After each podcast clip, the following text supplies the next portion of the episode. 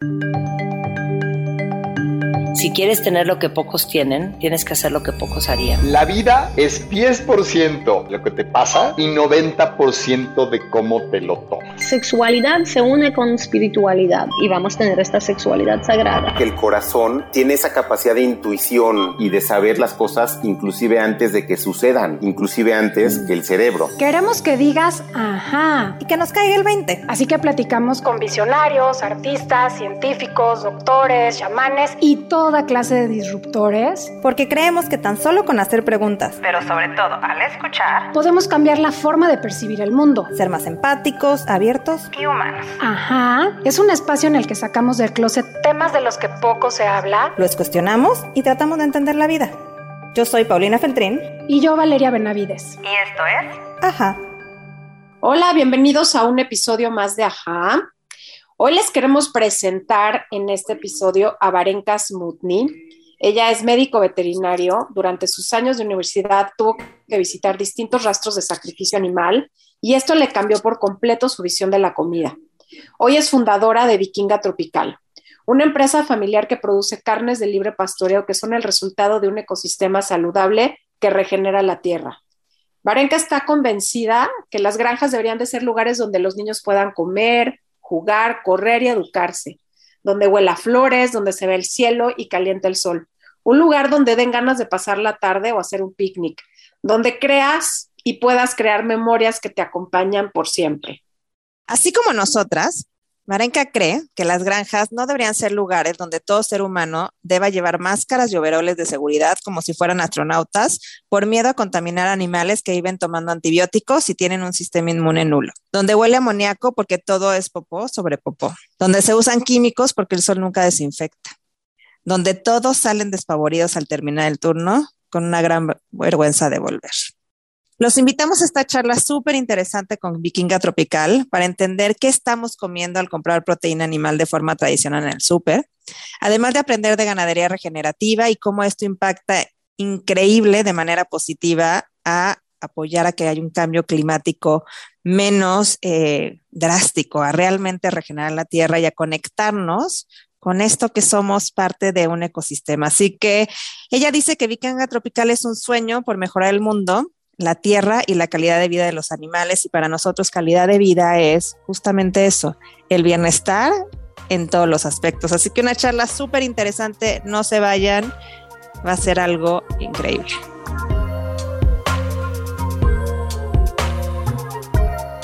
Pues muchas gracias, Varenka, por estar hoy aquí con nosotras. Estamos súper contentas de tenerte en Ajá. Bienvenida, Pau. Em, y pues hoy vamos a platicar de, este tema que, que, a las dos nos gusta, pero desde un ángulo súper distinto, porque Pau y yo somos amantes de la buena alimentación, de la alimentación consciente, de romper con los mitos de todo lo que hay alrededor de la comida. Y, y qué mejor que invitar a Varenka Smutny a nuestro episodio de hoy. Ella es conocida como la vikinga tropical y nos va a platicar de un proyecto increíble que tienen con Lima eh, y de cómo es también súper importante voltear a ver el cómo se hacen, cómo se hacen estos alimentos que son tan importantes en la vida. Así que pues bienvenida Varenka. Muchas gracias, encantada de estar aquí y qué honor poder estar aquí con ustedes. Muchas, muchas gracias. Pues bienvenida, Varenka. A mí me encantaría como que empezar poniendo un poco de contexto y que nos contaras un poquito de tu historia y cómo es que te dedicas a lo que te dedicas. ¿Cómo es que te llega esta pasión por la tierra y por los alimentos? Pues mira, todo empezó, no, o sea, no tanto a propósito, pero, pero fue porque yo estudié veterinaria, pero mi tirada en realidad no era producir alimentos. Yo quería bueno, al principio, al mero, mero principio, quería irme a vivir a África, a estar con puros animales, eh, eh, pues eh, salvajes y así. Luego fue, fue, fue cambiando un poco la idea, pero en realidad esto salió sin... Yo estaba, yo hacía mucho kitesurf y, y entonces fui cinco años campeona nacional de kitesurf Pero eh, en, esos, en ese tiempo, como estudiaba veterinaria, nos empezaron a llevar a granjas industriales. Y el tema de ver a todos estos animales así, producción masiva, y, y, ver toda esta, esta problemática que no se suele conocer desde un mundo exterior si, si no eres veterinario, si no estás en esa situación. Entonces vi, es, todo eso me llamó así como, wow, qué, qué cañón que vivimos esto, qué cañón que, que toda la gente es cómplice de que esto esté pasando y yo también soy cómplice y no esté haciendo nada. Entonces, eh, inmediatamente me volví vegetariana y dije, no, pues yo, yo no doy mi voto, o sea, zafo, yo no quiero participar en esto. Entonces, pues cuando uno compra ese tipo de comida, es promueve que se siga, que siga sucediendo esa práctica. Entonces, em, mi, mi primera reacción fue, no, yo no, no, no quiero, entonces me vuelvo vegetariana pero como hacía mucho deporte y era como muy fuerte, el kitesurf es muy fuerte en las, en las rodillas sobre todo, porque es como compactación, todo el tiempo caes, golpes sobre el agua, brincos y así. Y con la dieta vegetariana empecé a sentir como, como que no se me regeneraban eh, muy, muy rápido todo, las articulaciones sobre todo me empezaron a dar problemas, es como, pues, ¿qué me pasa? ¿Por qué, por qué no, no puedo? No, no, o sea, esta lesión ya me la hice hace un mes, esto es como que para que ya se me hubiera regenerado, ya, ya se me hubiera curado. Entonces, eso sobre todo me empezó a llamar la atención lo lento que se me curaban mis heridas. Y, o, no heridas, lesiones, golpecitos. Eh, y entonces dije, no, pues es que sí quiero comer carne, la verdad es que me gusta mucho y siento que es parte de nuestra dieta. Si uno es, igual así como estudiamos en veterinaria eh, la anatomía de cada especie, por ejemplo, los perros, su sistema digestivo mide tres veces en proporción su cuerpo. Una vaca mide 12 veces en proporción su cuerpo porque necesita mucha fermentación en toda su alimentación el humano mide cinco veces su cuerpo, aproximadamente, ¿no? Entonces, hay muchas eh, como cosas que a mí me dicen, es que el humano sí necesita carne, o sea, evolutivamente su, su, anatomía, su fisiología está hecha para, para, comer carne, su pH, su... Hay, hay muchas cosas que te indican como, sí, está adaptado así como está adaptado también para comer verduras, está adaptado como para comer carne. Entonces, eh, pues no, no quise dejar la carne y empezamos eh, mi esposo y yo este proyecto. Él también, él viene de una familia de, ganaderos y de agricultores de hace mucho tiempo. Entonces, eh, también por ese lado había como esta inquietud como tener este contacto con el campo. Y entonces pusimos gallinas y pusimos 100 gallinas eh, para nosotros, como que huevo para nosotros, para sus papás, para tíos, y, el, y el que quisiera, ¿no? Y ya nos empezó a gustar mucho lo de las 100 pollitas. Cuando tenían como tres meses, llega un perro y mata a todas. Nosotros, no, ya las pollitas, estábamos súper emocionados con las pollitas. Y fue como que mi primer encontrón con la muerte, con, con, con, órale, a ver, o sea, el campo no es, ay, nomás florecitas y mariposas, ¿no? O sea, es, es un trabajo de tiempo completo, de dedicación total, de sudor y lágrimas, pero así como se dan sacrificios, eso mismo se regresa. Entonces, eh, pues le seguimos, yo ya no quería, yo ahí dije, no, yo ya acabé, esto no es para mí. Y mi esposo, pues es muy resiliente y no, a ver, vamos, vamos, eh, nada, sacudiéndonos la, la tristeza y otra vez a seguir, no pasa nada. Y ya metimos otra vez y hemos ido aprendiendo mucho a, a lo largo del camino. Esta, esto pasó hace como 11 años Eh, y después ya con, los huevos, estuvimos un tiempo con los huevos. La verdad es que era puro amor al arte, o sea, al principio eh, era más como gusto por aprender, por conocer, por descubrir este mundo nuevo para nosotros. Y luego eh, vimos que mucha gente estaba interesada, que mucha gente estaba buscando esta, eh, pues este mismo producto y se, que se sentía de la misma manera en que nosotros.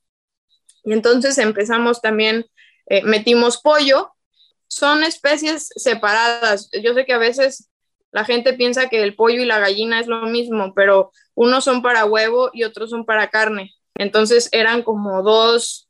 Eh, como dos pues, negocios, ¿no? Como dos cosas dos negocios separados. Ajá, sí, exacto. justo antes de que entres al, a todo, porque quiero que hablemos de los pollos, quiero que hablemos del huevo, quiero que hablemos del cerdo, de la res, ¿no? De todo esto que al final del día tienes un montón de experiencia, pero me quiero regresar un poco, Varenka, porque hablaste al principio de cómo te impactó ver cómo se produce hoy a nivel industrial lo que nos comemos. Y yo también sé que hay mucha gente que está allá afuera escuchándonos que no necesariamente ha querido voltear a ver esto. O sea, sí me preocupa y hago algunos pequeños esfuerzos por comprar a lo mejor este, fruta y verdura orgánica, pero no, no, no me volteo ni me pongo a investigar mucho sobre qué pasa a nivel industrial.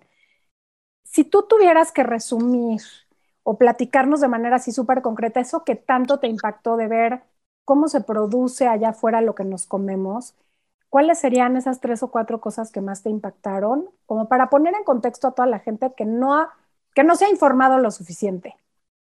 Mira, me impresionó la falta de sentido común. O sea, el hecho de que yo piense que las cosas tienen que suceder de una manera no significa que todos los demás piensan eso. Y eso a nivel industrial es doloroso, porque para mí es, o sea, un animal tiene que tener espacio suficiente, una vida digna, un comida, aunque, o sea, fui, llegué a ir a granjas donde el, encargado simplemente no fue y entonces llevaban los puercos sin comer cuatro días, ya todos flacos, así de que realmente cómo puede ser que esto, que, esto suceda, que, que haya gente que, que, simplemente no, no va igual que como uno piensa.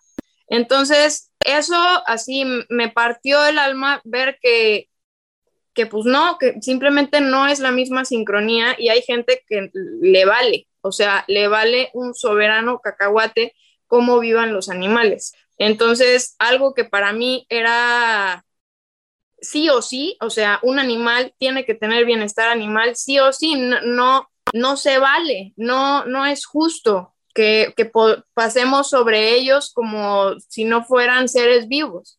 Entonces, eso, eso me pegó muy fuerte. Eh, otra, otra cosa que me impactó muchísimo fue visitar a los rastros.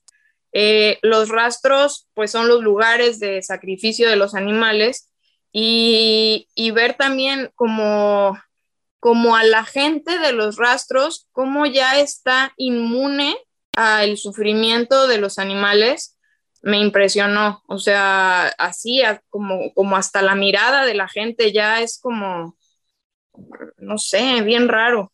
Y eso, eso se me hizo muy fuerte. tenía, o sea, realmente yo no quería ir a los rastros, ya me, era un suplicio para mí, pero los maestros eran, no, pues es que si no, no vas a pasar la materia. Y a fin de cuentas, pues me sirvió para hacer para irme para el otro lado completamente. Nosotros eh, construimos nuestro propio espacio de sacrificio para no tener que estar, eh, pues, yendo a estos lugares donde yo no comparto nada con ellos. Entonces, eh, poder llevar todo nuestro proceso desde el inicio hasta el final del consumidor pasando por esta parte porque el, sacrificio también es súper importante y la carne se puede dañar o no dañar. Aparte del, o sea, el sufrimiento es medible.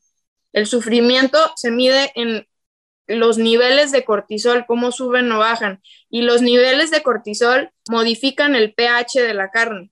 Entonces, no solo es el tema de, ay, quiero que se sientan bien o así, o sea, realmente pueden afectar la carne de, miles de empresas con un mal manejo en el momento del sacrificio.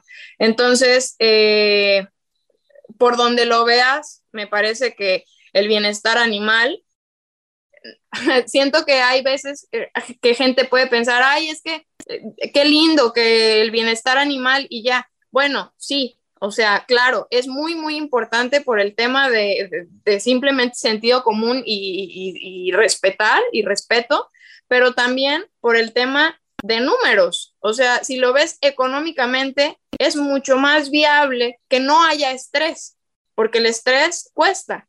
Entonces, por donde lo veas, es mejor tratar bien a los animales. Eh, ojalá en algún punto las grandes industrias también lo entiendan tocas muchos temas, Marenka, que, que me tocan muchísimo, ¿no? Yo como tú empecé a convertirme, no, no primero me volví vegetariana, primero me volví pesetariana, pero fue justamente por eso, ¿no? O sea, como que decía, de alguna manera tengo acceso a peces de pesca libre y entonces mi, mi pensamiento era, bueno, pues estos pececitos mal que mal tuvieron su vida, ¿no? Y estuvieron nadando por el océano y no eran de granja y entonces como que sentía menos culpa y menos responsabilidad porque sí este tema del sufrimiento animal me parece algo gravísimo, algo de lo que no nos gusta hablar, ¿no? Creo que es algo de lo que como que pasamos de largo y no queremos ni saber qué está pasando. Pero también hay un tema de salud súper importante que no vemos de la cantidad de antibióticos, del cortisol, de las hormonas, de las dietas artificiales que llevan estos animales y cómo eso impacta nuestra salud. Pero antes de entrar en eso, me gustaría, para darle contexto a la gente, que entiendan cuál es la diferencia que hay en la forma en cómo tú crías estos animales y otros. Hay una foto increíble en tu Instagram donde se ve una granja de pollitos industrial, digamos, sin luz, sin agua, o sea, espantoso. Y la otra donde estás tú literalmente haciendo un picnic al lado de los pollitos, ¿no? Entonces me encantaría que nos expliques y que pongas como en, como si estuviéramos leyendo una novela para que la gente entendiera cuál es la diferencia entre lo que haces tú y lo que hacemos, bueno, lo que hacen todas estas industrias cuando literal estamos comprando un kilo de carne en el supermercado. Pues mira, yo creo que cada especie es diferente porque cada especie necesita pues diferentes requerimientos y actividades. Eh, por ejemplo, en, la, en el huevo, las gallinas viven, eh, por lo general, las, hay, hay, diferentes tipos de granjas industriales también, pero en general las granjas industriales grandes, fuertes, que son las que producen la mayor cantidad de huevo para todo México, son espacios que tienen gallinas de jaulas de este tamaño. Digo, no sé si ven, pero 30, menos de 30 centímetros. O sea, lo que el espacio de una hoja de papel es lo que mide esa jaula. Esa jaula meten ahí a dos o hasta tres gallinas. Y así toda una nave llena de esas jaulas, muchísimas, millones y millones de gallinas. Entonces son animales que nunca ni siquiera abren sus alas, nunca ven la luz del sol, nunca se mueven, nunca caminan, simplemente son máquinas de producción en donde ponen huevos, huevos, huevos, huevos, huevos, comer, comer, huevos, huevos, comer, comer, huevos. Entonces, pues eso, eso eh, da resultado un huevo mucho más, o sea, deficiente, porque solo es, solo va a comer lo que le den de comida a esa gallina, ¿no? No, puedes dar algo que no tienes. Entonces, eh, nuestra producción de, huevo es libre completamente, se limita en espacios eh, muy grandes donde las gallinas pueden correr, andar volando, pueden, pueden disfrutar, comer, comer pasto, por todos lados buscan pasto, insectos, eh, la tierra también, se dan baños de tierra, eso les ayuda a ellas, es su forma de quitarse parásitos externos. Em, les da la luz del sol, cosa que también es muy importante porque la luz del sol nos da la vitamina D de esa manera podemos sintetizar la vitamina D. Eh, y nosotros, para los humanos, normalmente no podemos comer la vitamina D. Nos la, si tenemos sol, nos, nuestra piel ayuda y entonces la sintetizamos nosotros a partir del sol. Bueno, el huevo de gallinas que estuvieron con sol es de los únicos alimentos de todo el mundo que tiene vitamina D. O sea, que, puede, que te puede ayudar a sintetizar la vitamina D. Eh, así como las grasas y la carne de, de libre pastoreo de animales que estuvieron en el sol. Eh, más todos los de hecho, estas son como albinas, ¿no? Las gallinas que tú ves en una granja son como blancas sin color y las otras tienen hasta colorcitos, hasta la piel y las plumas y todo es diferente. Sí, no son albinas como tal, o sea, es, la raza, no, tú puedes eh, sacar a gallinas de granjas industriales y ponerlas en, en un sistema así, no van a ser tan rústicas, o sea, va, van a enfermarse más porque a, andar comiendo tierra ellas están bajo antibióticos todo el día, todos los días, o sea, en el agua, ellos, ellas no toman agua limpia, agua pura, ellas siempre toman agua con antibióticos, su agua siempre está pintada de algún color porque trae antibiótico. Entonces, pues creo que esas son las principales diferencias. Bueno, no damos antibióticos porque no es necesario, las gallinas no están bajo un sistema que se estresen, están contentas, entonces su sistema inmune está fuerte, no necesitamos batallar con, con eso. Hay una cosa en la industria que se llama promotores del crecimiento. El sistema inmune ocupa energía, o sea, es como pues otra parte de, nuestro cuerpo que está en, constante uso de energía. Ellos para evitar ese uso de energía, porque esa energía puede estar siendo huevos o puede estar siendo carne, entonces dan esos antibióticos para que el sistema inmune, haz de cuenta que se queden así, y entonces no use nada de energía y esa energía se pueda usar para producir algo más. Entonces, eso también son los promotores de crecimiento, que son antibióticos básicamente. Pero el tema de los antibióticos es súper fuerte porque crea una resistencia de toda la comunidad hacia los antibióticos y luego los, no, no tenemos, o sea, si te enfermas y te dan un antibiótico, pues llevas comiendo ese antibiótico mm, años sin darte cuenta a través de la carne. Entonces, cuando te lo vuelves a comer, las bacterias ya son así como nosotros, o sea, ya lo conocemos, ya eso, eso no es nuevo para nosotros, ya estamos fuertes contra eso, ya hicimos resistencia a que este antibiótico nos vaya a matar. Entonces, los antibióticos han dejado de funcionar y los doctores están así como, bueno, pues, ¿y ahora qué hacemos? Cada vez tenemos que dar mucho más antibiótico, mucho, mucho más dosis, antibióticos mucho más fuertes. Y aparte el tema de que tengamos antibióticos en nuestra panza es ilógico porque todo lo que comemos está, no es que nosotros nos lo comamos, es que nos se lo comen los microorganismos que están en nuestra panza. Sin esos microorganismos que predigieren la comida antes para podernos la dar, pues no, nuestra digestión es muy, muy ineficiente. Entonces, se, afecta por, por esos mismos antibióticos y le claro. nuestra microbiota en todo. Sí, sí, sí, es, esos antibióticos matan a nuestra microbiota y entonces nos quedamos con una digestión pésima. Ay, Varita, es, este tema de, de, híjole, es que es impresionante porque hablamos de los antibióticos, bueno, tú que conoces perfectamente bien la industria y pareciera como nada, ¿no? Los espacios, bueno, impresionante.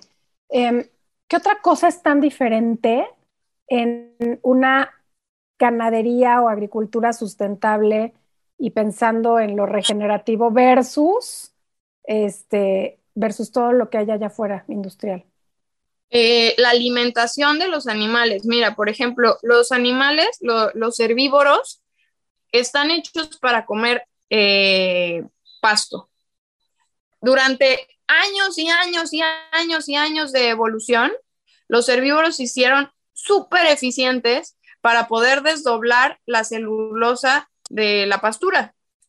Entonces, eh, estos 12, 12 veces su cuerpo que les platicaba, o sea, un sistema digestivo tan, tan, tan, tan largo, es porque se ocupa muchísima fermentación y, y mucho, o sea, los herbívoros tienen cuatro estómagos, retículo, rumen, omaso y abomaso.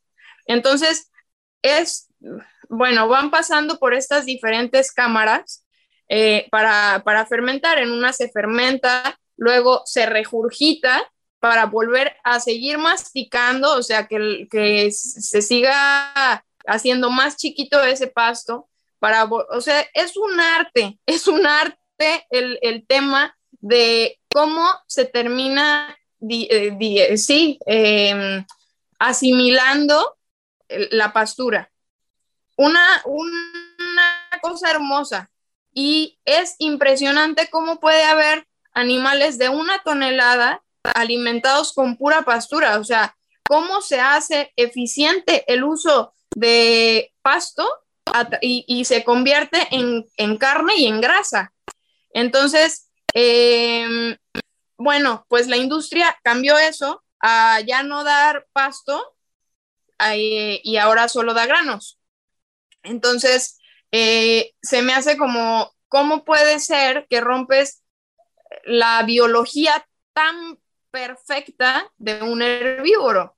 Eh, aparte de, todo lo que le pasa a la tierra, ¿no? O sea, se siembran miles y miles de hectáreas de cereales para dárselos de comer a las vacas, cuando ellas deberían de estar pudiendo comer ahí, eh, o sea, pastando ellas. Es ilógico, digamos, hay un maíz, llega un tractor que funciona a partir de gasolina y corta ese maíz, o sea, ya se usó el eh, ya se usó energía para sembrar el maíz, crecer el maíz, regar el maíz por un montón de tiempo, luego cortar el maíz, toda esa energía que simplemente es para dar de comer a una vaca que podría haber estado ella sola comiendo pasto.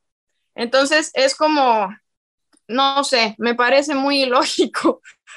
Y y aparte que su sistema, o sea, su estómago no está hecho para comer pasto.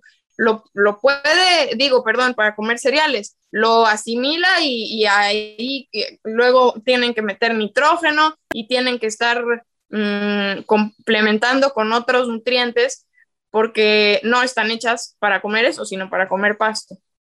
Sin mencionar la cantidad de anabólicos que se usan. También no sé si supieron del tema del clenbuterol en, su momento, que hubo hasta gente muerta porque el clenbuterol acelera mucho el ritmo cardíaco. Y entonces a unos ganaderos se les pasó la dosis de clenbuterol y gente que comió carne se terminó muriendo por taquicardias. De, o sea, no sé, hay muchas cosas que simplemente no entiendo cómo es que funcionan.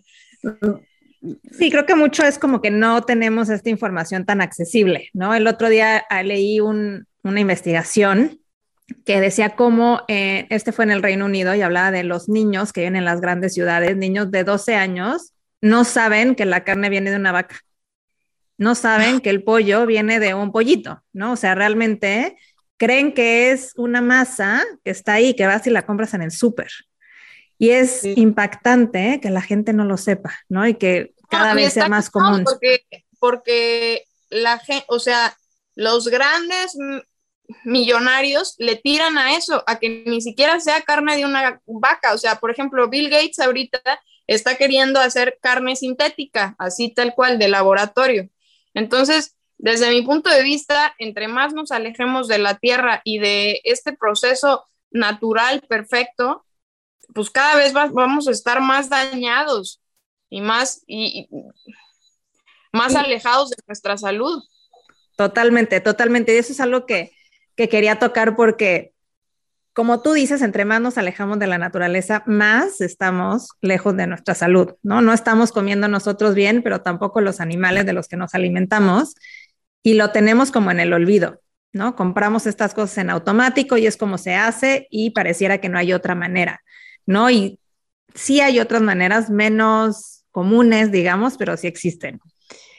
Platícanos también de toda esta parte de los alimentos que también crecen mejor cuando tenemos a estos animales comiendo, defecando y haciendo el ciclo natural de la naturaleza en esta que es como una agricultura y ganadería sustentable.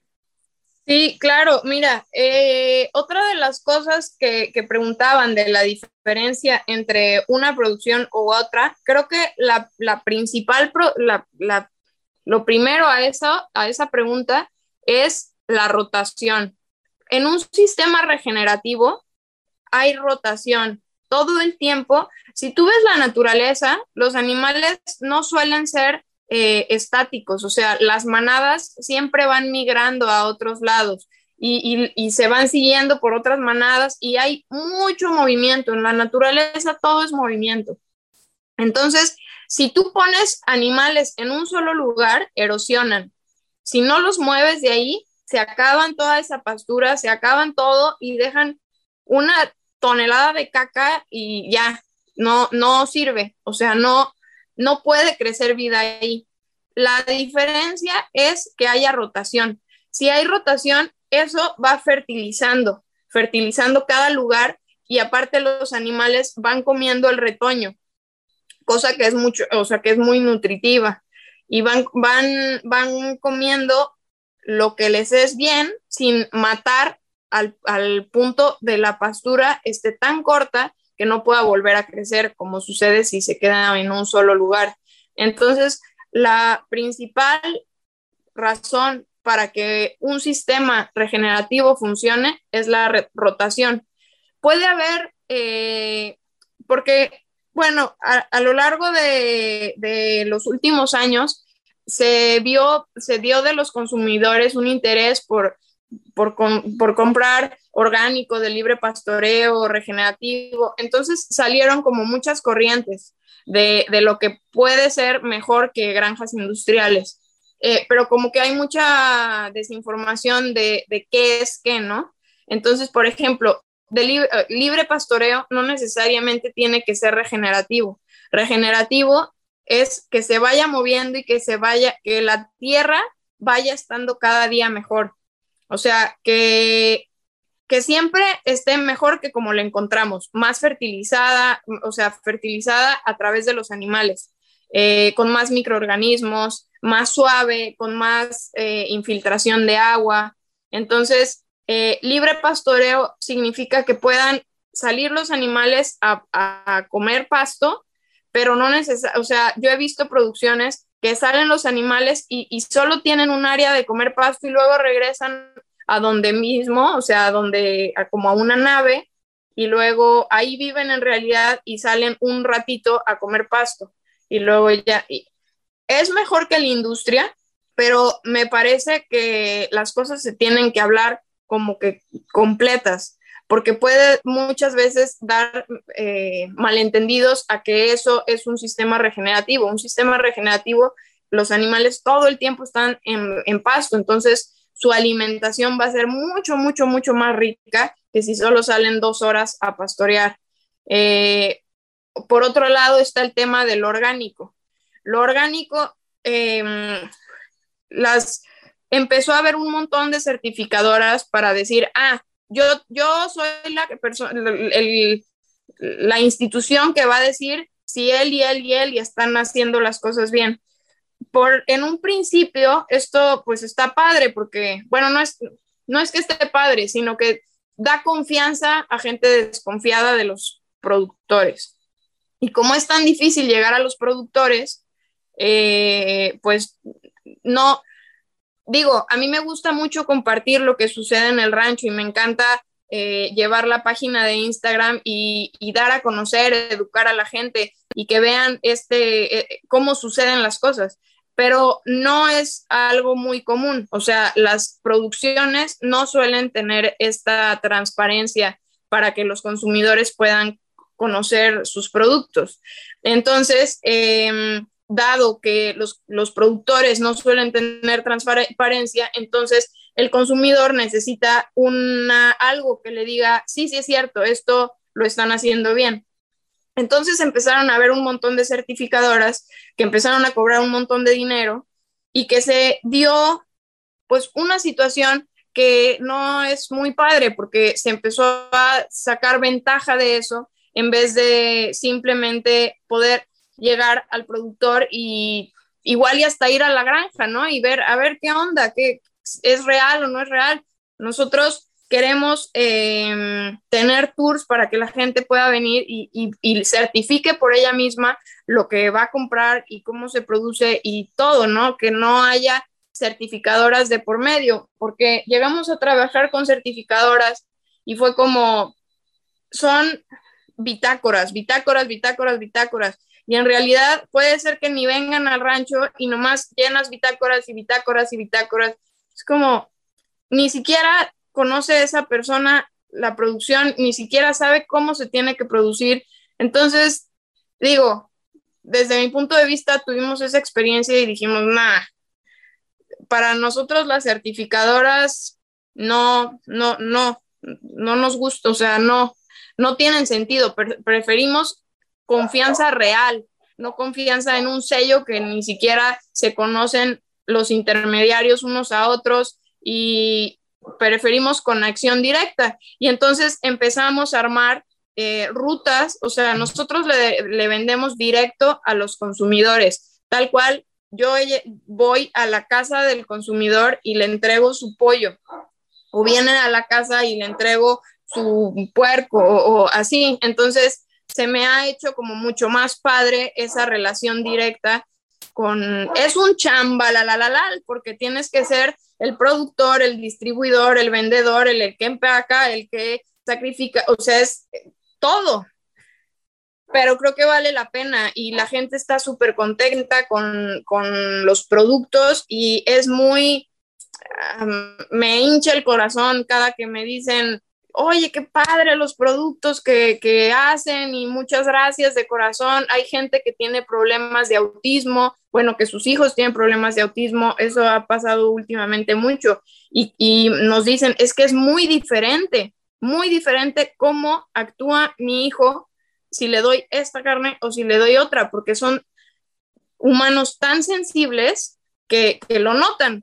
Entonces, como poder ayudar a estas personas con necesidades especiales, me, todo el trabajo que pueda hacer, así, encantada, lo sudo siete veces más. Mm, ya lo valió. Sí, sí, sí, totalmente. Qué, qué increíble, Varenka, porque, pero a ver, te escucho y me viene a la cabeza, primero, la primera pregunta. Hablaste de las famosas certificaciones, que creo que siempre como consumidores finales decimos, ¿Y a dónde volteo a ver si esto realmente es bueno o no es bueno? Claro, haces tu investigación, medio te, puedes informar, pero como dices, no siempre hay información transparente, clara y contundente del origen de lo que estamos comiendo, ¿no? Y luego ves un chorro de certificaciones. ¿Hay algún consejo básico que nos puedas dar para más o menos decir, bueno, este es el filtro que debiéramos de seguir cuando estamos escogiendo el comprar, sobre todo los que vivimos en grandes ciudades, porque si estamos cerca, ya sabes, del productor, bueno, increíble. Si fuera, si estuviéramos en Colima, seguro estaríamos comprándote todo el tiempo, ¿no? no, pues en México también se puede comprar. Yo sé, yo sé, pero no es como, pero lo tienes que hacer con mucho más tiempo, no es como voy a hacer algo el fin de semana y corro al rancho a comprarte tres pollos para poner en el asador, me explico, o sea, para los que estamos lejos del productor, tenemos que planearlo mucho más, ¿no? Y luego ya a mí ya me entran las cosas de cuánto tiempo va a estar congelado, pero no, ya sabes, ya, ya empiezan a pasar otras cosas por mi cabeza. Pero los que estamos en ciudades, los que no tenemos este súper conocimiento sobre las certificaciones, que siempre estamos como en búsqueda de estos distribuidores locales o de estas tiendas especializadas que nos pueden acercar a estos productos. ¿Hay alguna otra manera en la que digamos, sí, este producto vale la pena? ¿O en quién sí podemos confiar? Mira, definitivamente sí creo que número uno, planeación. O sea, sí, ciertamente, aunque es difícil y lo que sea, nosotros tenemos que planear con tres, cuatro años de anticipación cuándo se va a sacrificar una vaca. Entonces, a veces que me digan, no, es que no pude planear la semana. ¿Cómo pues? Yo planeo las cosas con cuatro años de anticipación. Entonces, sí, ciertamente en la ciudad las cosas van mucho más rápido, lo que sea.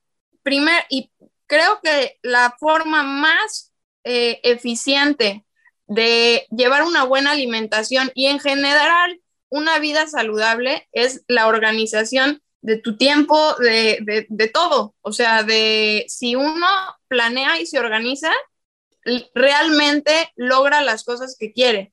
Porque si nomás es, aquí, ahorita ya quiero esto, híjole, pues por Amazon nomás, pero, y ni eso, se tarda tres días. Entonces, eh, pues eso, eso primero. Ok, ya si no, creo que es muy, muy padre ahorita el tema de las redes sociales, que, está al alcance de la mano cualquier cosa, cualquier información. Entonces, se puede buscar en Internet cualquier nombre de cualquier granja. Es muy fácil, simplemente lo pones en Internet y te sale. Es, eh, en general, ciertamente hay cosas que, por ejemplo, hay una marca de puerco orgánico que que, es, una, es la marca más fuerte de puerco orgánico. Y está en todas las tiendas y esto, el otro. El otro día, bueno, dije, a ver, voy a ver cómo están sus puercos, ¿no? Me dio curiosidad y me metí a su página. Y todas, todas, todas las fotos solo son de producto terminado. O sea, en ninguna foto sale los puercos como viven. Entonces, sí, es cierto, es, como consumidor es muy, es difícil, es difícil encontrar cómo, cómo, cómo hacer esa conexión. Yo creo que los, los productores deben, deben de ser más transparentes y poco a poco se va a eh, ir eh, se va a sí lograr esa no bueno es que si se hace transparente dejan de vender el 90% de su producto no sí pero hasta que los consumidores no lo exijan, no se va a hacer. Totalmente. O sea, entonces, eh, pues más bien eh, ir a lo que sí sabes, a lo que sí ves que conoces. Justo ahorita eh, subí un reel que se trata, se llama cinco errores que se cometen a la hora de comprar pollo. Y el primero es no conocer su procedencia. Entonces, em, pues ir, ir, dedicarle un poquito de tiempo a buscar en, Instagram, en Facebook, en Internet, eh, el nombre de esa marca, el nombre de esa persona. Y si simplemente es una persona, entonces quiere decir que estás con esa persona, o sea, que puedes platicar directamente con esa persona. Si es una tiendita que vende lo de esa persona, le puedes entonces preguntar, ay, a mí me gustaría mucho conocer a esa persona, échame su teléfono y platicas con, o sea, que no nos dé pena conocer lo que consumimos, que no nos dé pena exigir el teléfono de la persona que produce tus alimentos, porque es tu derecho saber lo que te comes. Y estamos así como, ay, ¿cómo voy a hablar? Mira, hace la semana pasada íbamos a ir a Querétaro porque vamos a ir a conocer granjas eh, que están en nuestro sistema, en nuestro mismo sistema y filosofía regenerativa me imagino que obviamente ya viste el, documental que se llama Kiss the Crown, ¿no? Como ves a la tierra. Sí, sí, sí, sí. Hay una parte que me parece también importantísima de esto que tú estás hablando y de lo que haces más bien, que es el impacto medioambiental, ¿no? Ya hablamos un poquito de nutrición y lo que nos afecta en temas de salud, ¿no? Todos estos antibióticos, el cortisol, etcétera. El sufrimiento animal que me parece, híjoles, de las cosas número uno pero lo que casi nadie sabe y que a mí en particular me llama mucho la atención es que esta forma de agricultura y de ganadería que está generando erosión, que es una de las cosas que ya nos comentaste, es de los que están causando mayor impacto en cambio climático. O sea, no es solo la producción masiva, sino cada vez que se erosiona la tierra, estamos liberando dióxido de carbono y esto nadie lo está tomando en cuenta, ¿no? O sea, ponemos atención en muchísimas cosas, pero esto no. ¿Nos puedes platicar lo que tú sabes al respecto? Sí, claro. bueno, pues esto que platicaba de la rotación, el tema es que siempre vaya a haber más, más nutrientes en la tierra, más microorganismos y entonces más pastura. Entonces, esta pastura creas un colchón grandotote de pastura que empieza a meterse a, la tierra, sus raíces. Es, todo un ciclo, pero la pastura crece y entonces se mete las raíces a, la tierra, la pastura secuestra dióxido de carbono del medio ambiente y entonces eh, si tú separas el dióxido de carbono, queda el carbono y el oxígeno. Entonces se libera el oxígeno y, las, y el carbono queda en las raíces. Y a la hora que tú cortas la, pastura a través de, del comer de las vacas o de, los cualquier, cualquiera que se come la pastura, la, la planta dice, no, bueno, yo tenía aquí mucho más follaje, ¿para qué quiero todas estas raíces de abajo si ya no tengo todo esto? La planta siempre tiene que estar equilibrada. Entonces, ella solita se corta sus, o bueno, no se corta, sino que quita sus raíces, o no todas, pero una parte de sus raíces, y entonces porque no, ya no las necesita. Y entonces esas raíces quedan como carbono en la tierra. Y entonces vas creciendo tu suelo, haciéndolo más, más nutrido, más rico. La, aparte, las raíces también forman como, como tubulares, como si fuera un sistema de, mm, de tuberías, en donde son popotitos, digamos. Entonces puede eh, tener mucho más agua puede filtrar mucho más agua y cuando hay mucho sol no se evapora toda esa agua porque hay mucha más cantidad de agua que si solo es cemento, ¿no? O sea, pensémoslo como una esponja. Si tú le echas agua a una esponja, pues se llena toda la esponja y puede retener mucho más agua que si nomás es una placa de cemento y echas agua y, y llega el sol y se evapora inmediatamente eso. Entonces, eso también es súper importante porque el tema de las sequías y de cómo va qué va a pasar con el mundo, con, con esta, este cambio climático entre sequías, inundaciones y eh, climas extremos. Entonces, eh, esto hace como un colchón en donde y, yo lo he visto aquí, ¿eh? O sea, el rancho tiene mucho más humedad y entonces no se seca tanto como al principio cuando llegamos, que era puro, eh, así como tierra seca. Eh, no, pues se secaba, llovía, caía un super chubasco y duraba un día, dos días húmedo y ya se secaba. Ahorita cae, llueve y dura 10 días húmedo. Entonces, retener la humedad también es muy importante para el tiempo de, para el tiempo que no está lloviendo también. Y aparte, sí, porque si tú tienes un suelo desnudo, no como en este caso, que, ya crece pastura y que se, se, crea todo un ecosistema en el suelo, si tú tienes solo el suelo desnudo, la tierra estéril, todo este carbono que, que existe en la tierra, cada que llueve, se lo va llevando, se lleva todos esos nutrientes, se lleva todo ese carbono y se va erosionando cada vez más y cada vez más. Si llueve, ah, pues se lo lleva en forma de limo, pero si hay viento, por ejemplo, se lo lleva y se sigue liberando dióxido de carbono otra vez al medio ambiente. Entonces, por donde la veas, ya sea por el dióxido de carbono, por la humedad, por el, cambio de temperaturas, por donde sea, es mejor tener un suelo eh, con pastura, protegido, para que sea un ecosistema para todos estos microorganismos también. Entonces, por, a como sea, está mejor tener campos de pastura a, campos donde están las vacas eh, estabuladas y tienen espacios de pura erosión, así como también eh, hectáreas y hectáreas de campos donde se sembraron cereales y quedan ahora pura eh, campos erosionados porque le quitan y le quitan y le quitan y el campo ya simplemente no puede dar más. Que justamente vi que cosechaste una yuca enorme, ¿no? Y entonces una de las cosas que se me viene a la cabeza, ¿no? Que aparte de estar criando pollitos y gallinas y vacas y cerditos y cabras y tantas cosas más que tienes, eh, también estás con esta agricultura regenerativa y esto que nos estás hablando del suelo es importantísimo porque ahora existe todo este tema de suplementación y entonces ahora tienes que tomar zinc porque el suelo ya no produce zinc, ¿no? Y creo que tantos otros minerales y muchos por esto que nos estás diciendo, ¿no? Sí, sí, totalmente. Sí, el suelo ya está pobre.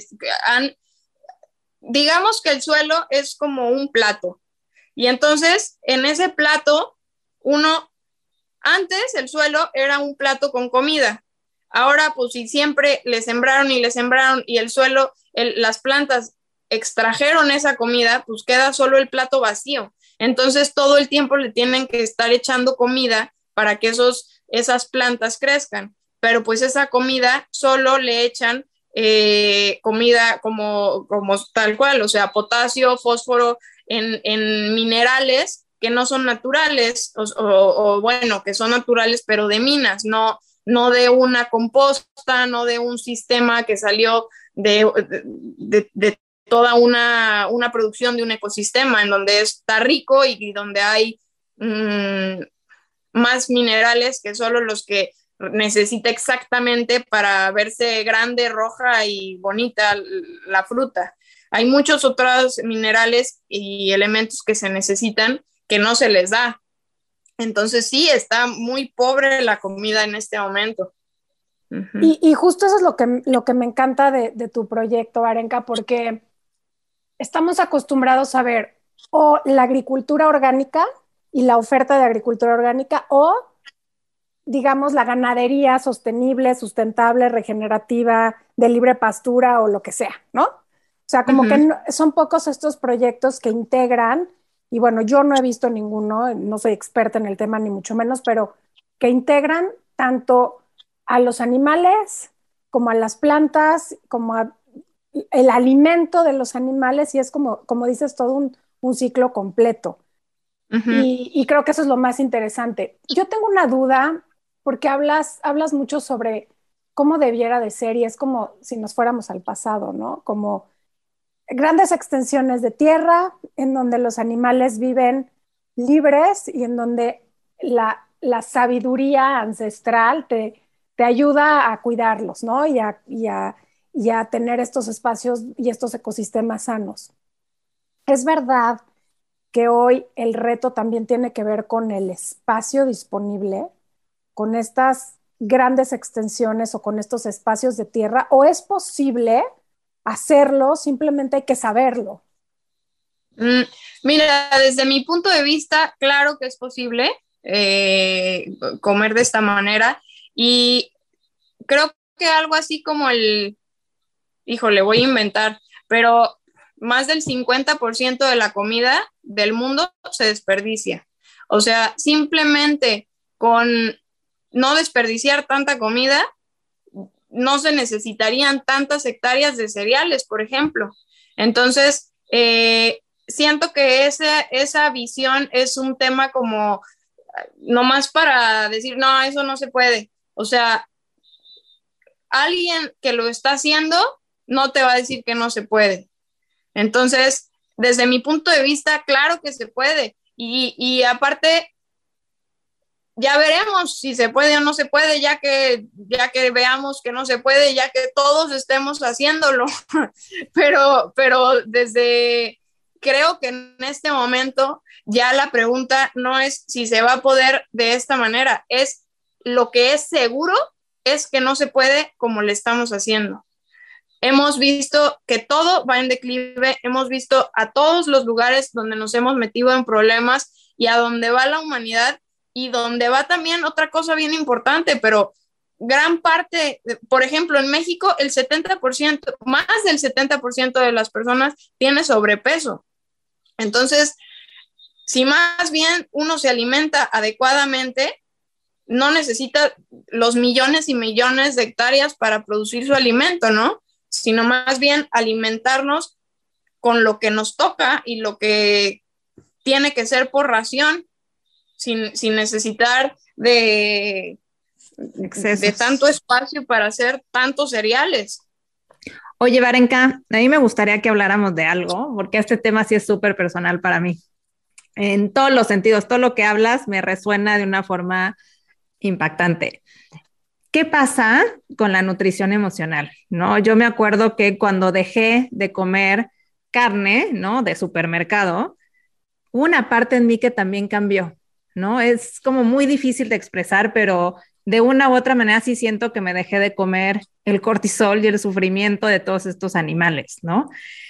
En tu experiencia, en tu cambio de vida y de alimentación o a través de otros clientes, como nos decías esto del autismo, ¿también te han manifestado esto en un cambio de ánimo, en un cambio de, emociones? Sí, sí, totalmente. Incluso gente que, digo, no sé si han escuchado de la ayahuasca, pero gente que consume ayahuasca y que normalmente eh, prohíbe el consumo de carne antes de una ceremonia, eh, sí, sí permiten el uso de nuestros de nuestras carnes, porque no trae toda esa mala vibra.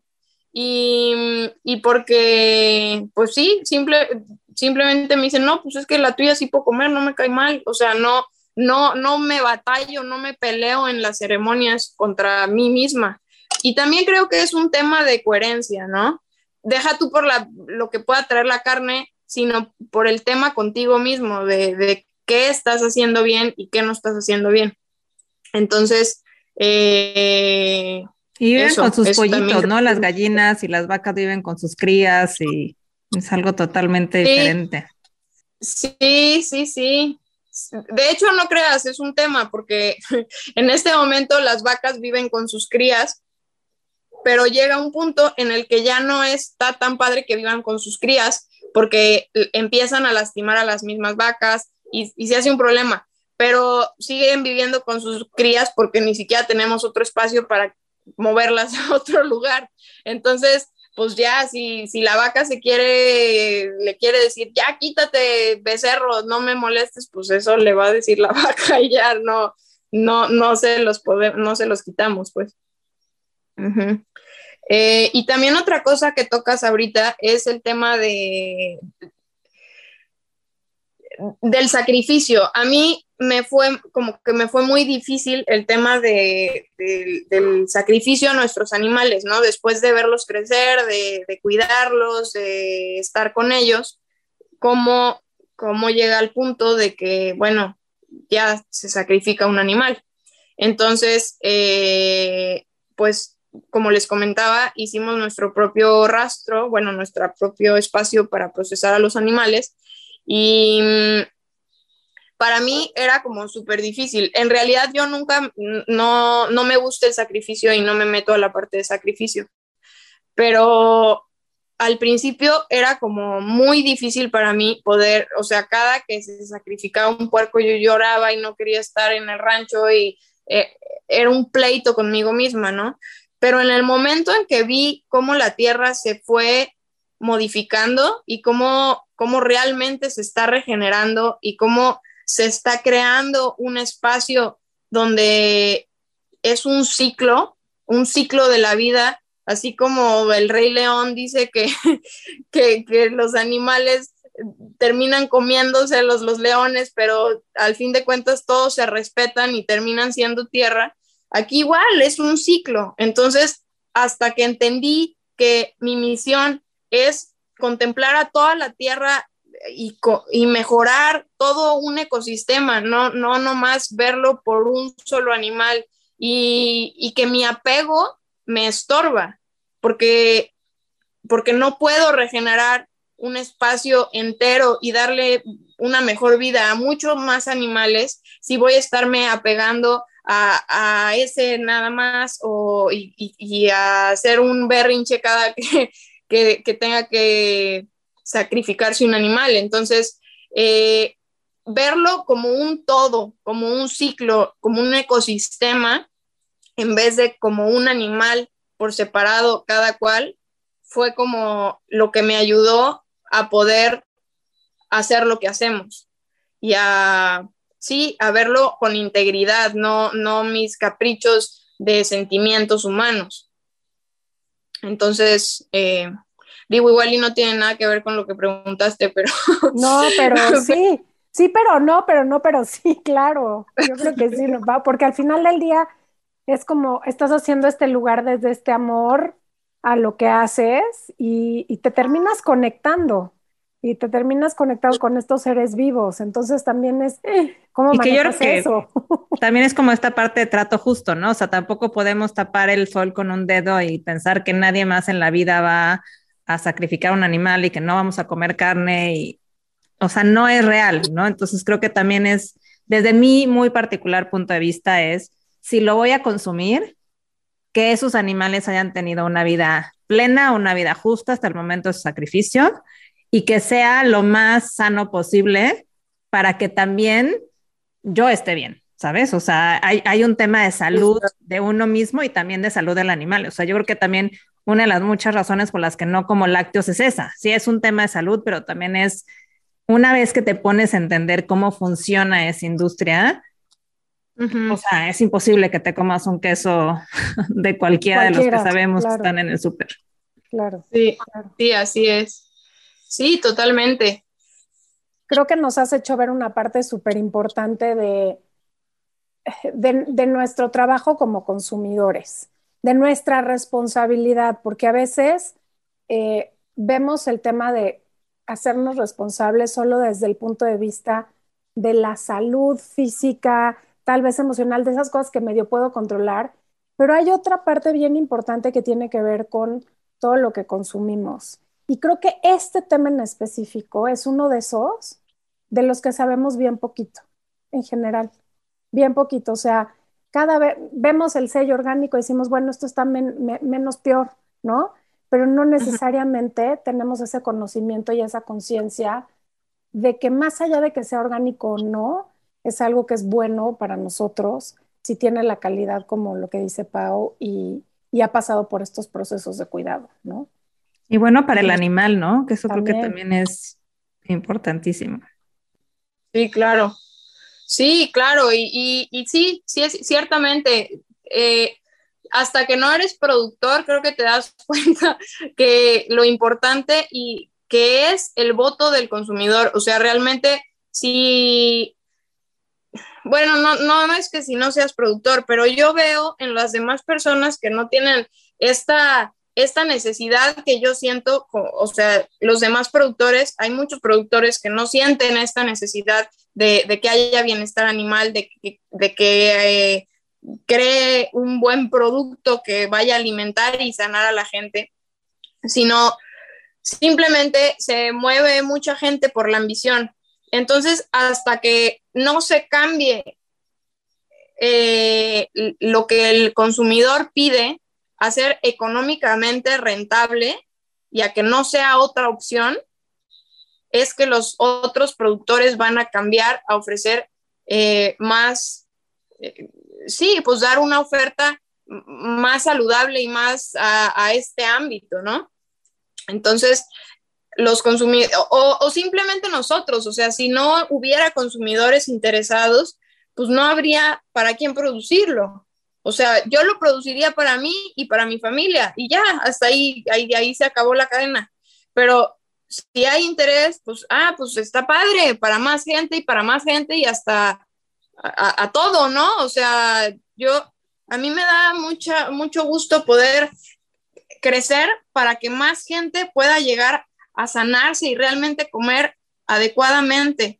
Yo también otra cosa por la que puedo sacrificar animales es porque creo fervientemente que necesitamos carne. O sea, sí creo que es parte fundamental de nuestra dieta. Yo diario como algo de producto animal y hay esta corriente de que no, menos carne y menos, pues sí, menos carne o vegetarianos o, híjole, yo creo, me da muchísima lástima, pero siento que va a haber un montón de enfermedades eh, para, para esta corriente vegana que no se dan cuenta en este momento, pero que nuestra evolución somos lo que somos los humanos gracias a la carne, gracias a que evolutivamente nos adaptamos al, a poder comer a, a carne, a poder cazar, a poder, gracias al fuego. El fuego hubo un enorme cambio en la evolución de los humanos cuando se descubrió el fuego y empezaron, en vez de cazar, que eran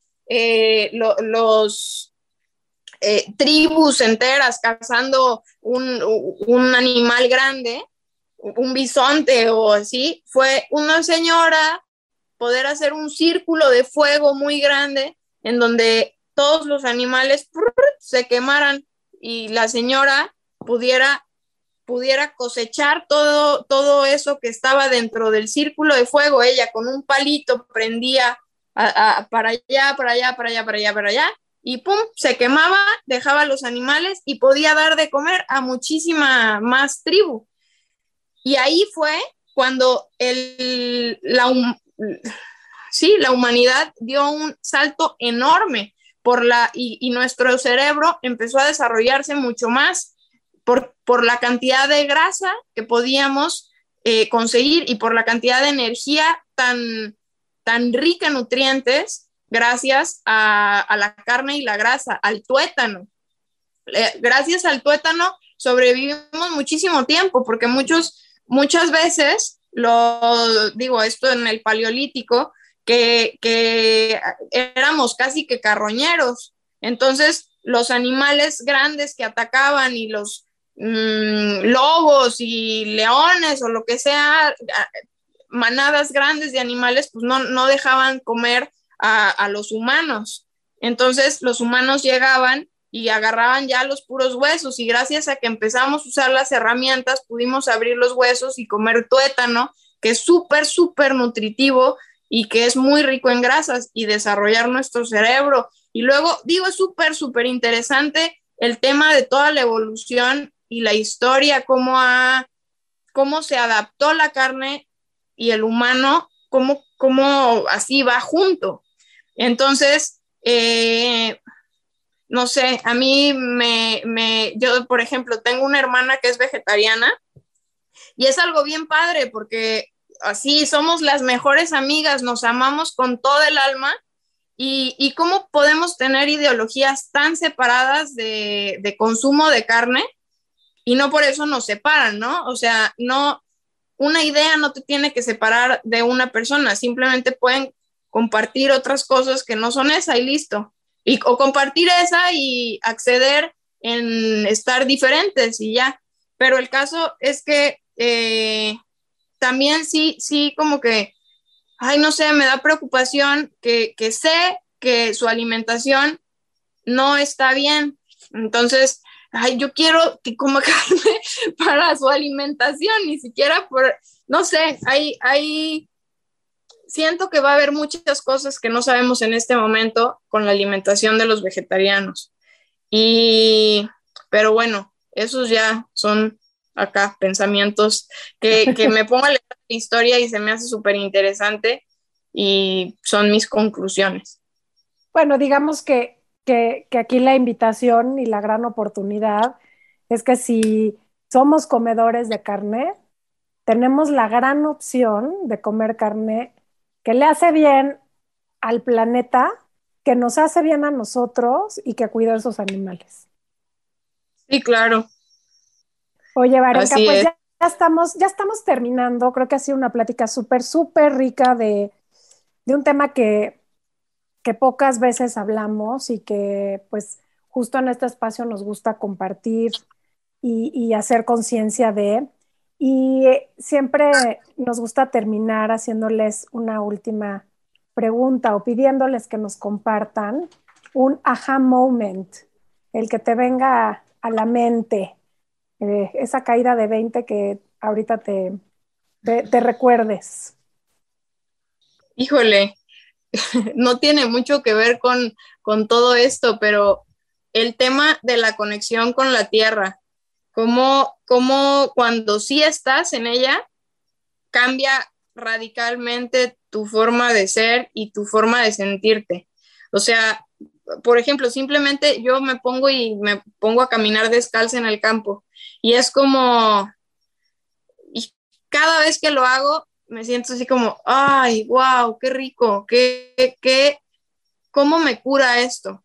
Y cuando lo analizo, así exactamente pienso, Ajá, es que, es que sí, o sea, somos uno mismo con la tierra.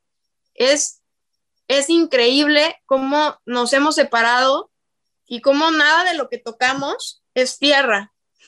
Pero necesitamos esta conexión con la tierra, necesitamos, es, es energía y es electricidad tal cual, medible.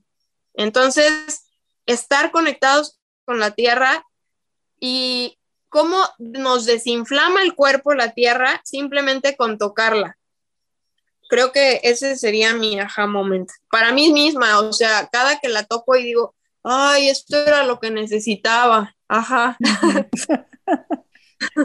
100%, sí.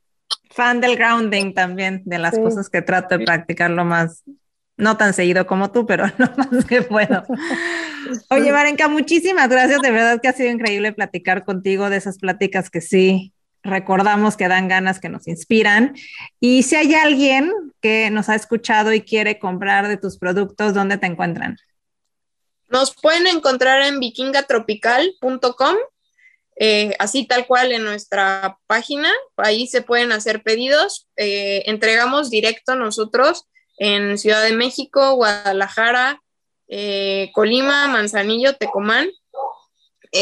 o pueden, en Ciudad de México entregamos si son más de 2.500 pesos.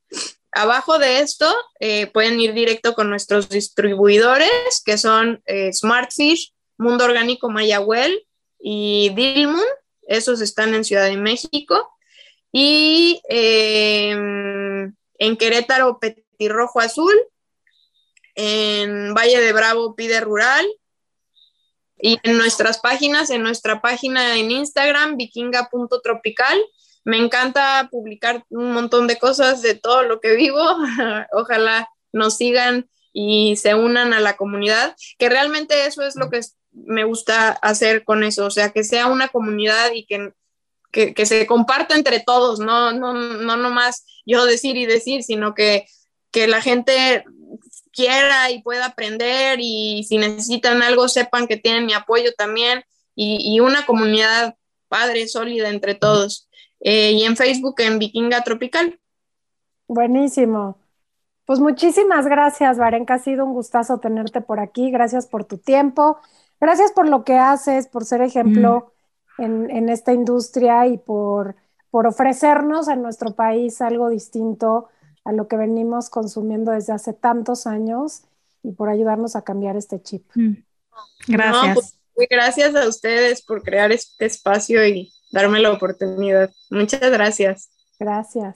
Pues yo no sé tú, Val, pero la verdad es que yo ya soy una nueva clienta de Vikinga Tropical porque después de esta charla me queda claro que hay que consumir de una manera mucho más responsable y como cliente pues tenemos todo el poder para cambiar las cosas.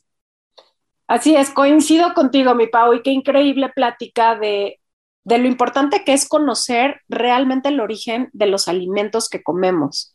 Eh, cuestionarnos, cuestionar, asegurarnos de investigar las fuentes eh, de, todo lo que estamos ingiriendo, porque a veces el vivir en una gran ciudad nos bloquea de llegar a esta información y es nuestra responsabilidad hacer estas preguntas, eh, investigar, preguntar y sobre todo hacer muchísima conciencia que podemos hacerlo de una manera distinta, ayudando al medio ambiente, ayudando a nuestra salud y también ayudando a todo lo que estamos eh, consumiendo, ¿no? A estos, a estos increíbles productores como Vikinga Tropical.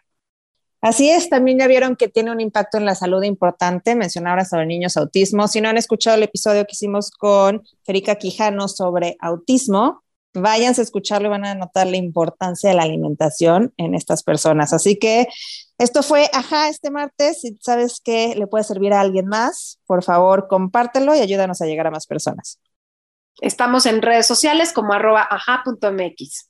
Y yo soy Paulina Feltrín. Y yo Valeria Benavides.